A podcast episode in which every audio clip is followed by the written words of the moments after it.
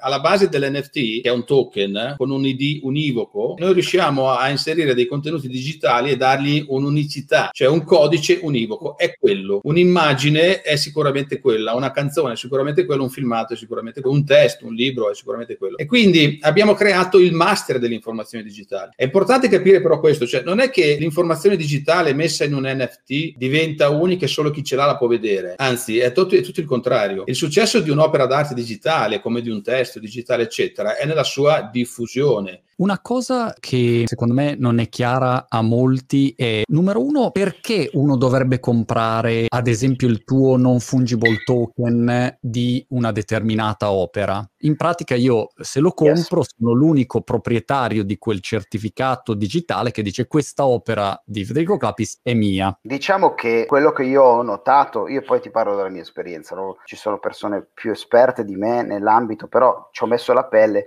il sangue, sai, quando ce la metti qualcosa capisci.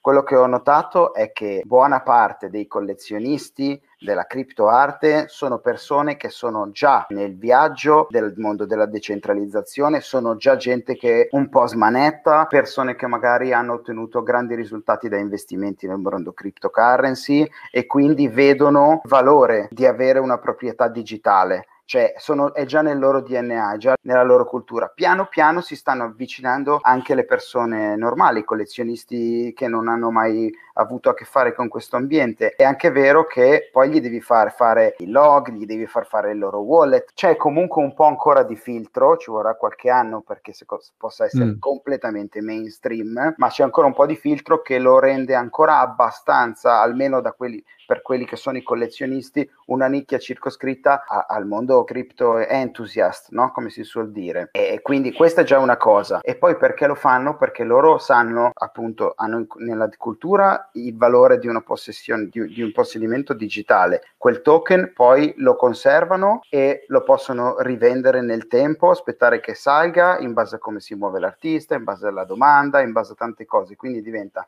in parte un investimento, ma non solo un investimento. Io ho notato una cosa che non mi sarei mai aspettato, c'è anche una sorta di romanticismo in questo mm. circuito di collezionisti che se un'opera gli piace, non gliene fotte un cazzo se sei forte, mm. se non sei forte, se la comprano e non voglio e dire alla cifra che puoi tu, però se la comprano e basta. E questa è una cosa bella, cioè perché gli piace e gli piace averla nella propria, perché poi tu dici che te ne fai? Ce l'hai nella tua gallery di queste piattaforme in cui queste persone stanno tanto, no? E quindi diventa un po' il tuo mondo. Molti costruiscono su terre virtuali delle gallerie espo- o dei musei e se le espongono in varie terre virtuali tipo Decentraland, Earth 2, Sandbox, mondi in cui puoi già comprare degli appezzamenti di terreno, come era il vecchio Second Life, si stanno Chiaro. creando un po' di situazioni tipo Second Life, ma molto più strutturate perché sono st- basate sulla tecnologia blockchain, perché c'è tutta un'onda di supporto. Quindi tanti se li comprano, si fanno la galleria e invitano le persone a vedersi le opere. E poi adesso ti appare anche nel tuo portafoglio, tipo in Neidu o in Metamask c'è l'integrazione che oltre alle cose che, sulla quale hai investito in varie valute, ah, vedi anche le opere, vedi anche le opere, le o- il collect è molto carino. È stato difficile approcciarti a questo mondo perché quando ci siamo sentiti in call prima diciamo dell'intervista mi dicevi non è proprio così immediato, quindi ancora la mass adoption sarà difficile che arrivi sugli NFT, visto che devi avere Ethereum, devi avere il wallet, devi aver comprato dall'exchange.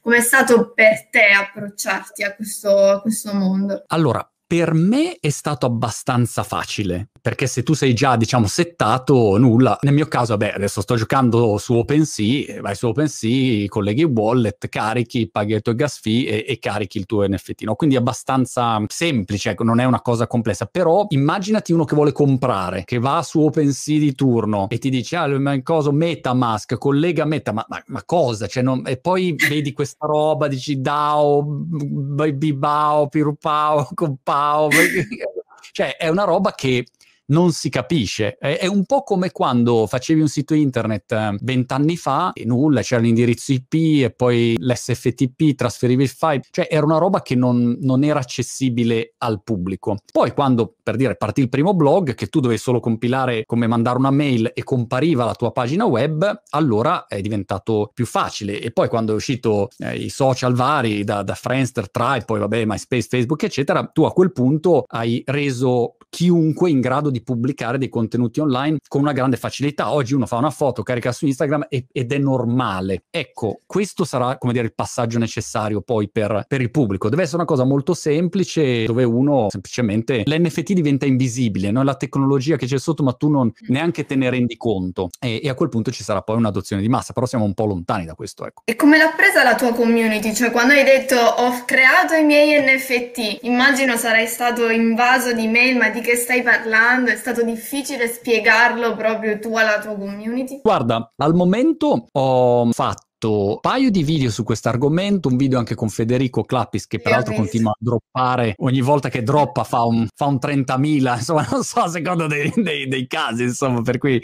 Sì, l'abbiamo intervistato molto... anche noi qualche venerdì fa. Eh, per cui ne ho parlato un pochino, quello che è stata la reazione è una reazione direi all'80% di totale boh, ma che è sta roba, ecco, eh, incluso a ah, vuoi fare i soldi con l'NFT e ho messo il primo video per dire su YouTube, l'ho tolto da YouTube e l'ho messo all'interno di questa di OpenSea e devo dire la reazione è stata, è stata un po' così, ecco, come dire, ma che è sta roba? No, non c'è stata ancora una grande comprensione di che cosa voglia dire questo mondo e la gente soprattutto quando non è molto competente ed è, è ha un sacco di pregiudizi, vede subito magari la parte economica, l'artista che vende, fa i soldi. Lato negativo sicuramente. Che però è la parte per me meno interessante. La parte più interessante invece è quella di dire guarda c'è una, un protocollo o dei protocolli che ti permettono, se tu sei un tizio in qualunque parte del mondo, di mettere le tue creazioni, testo, audio, video, eh, potrà essere ad esempio per i libri, perché non posso mettere il mio libro, lo compri solo come NFT e poi ti rendo parte dei miei guadagni. Ad esempio, perché devo guadagnare solo io? No? Questa è un'altra domanda che uno si fa perché deve guadagnare solo Beeple dalla sua arte, a prescindere da quello che la compra e poi la rivende, che però deve avere 60 milioni di dollari, ma un utente normale non ha 60 milioni di dollari. Quindi un'idea è ma perché non posso invece fare qualcosa dove coinvolgo la mia community anche monetariamente? Tu mi sostieni comprando il mio libro o comprando so, un accesso a un evento? Fantastico, allora quell'NFT ti darà anche la possibilità ogni volta che poi il mio libro viene venduto da quel momento in poi di guadagnare anche tu. Ad esempio.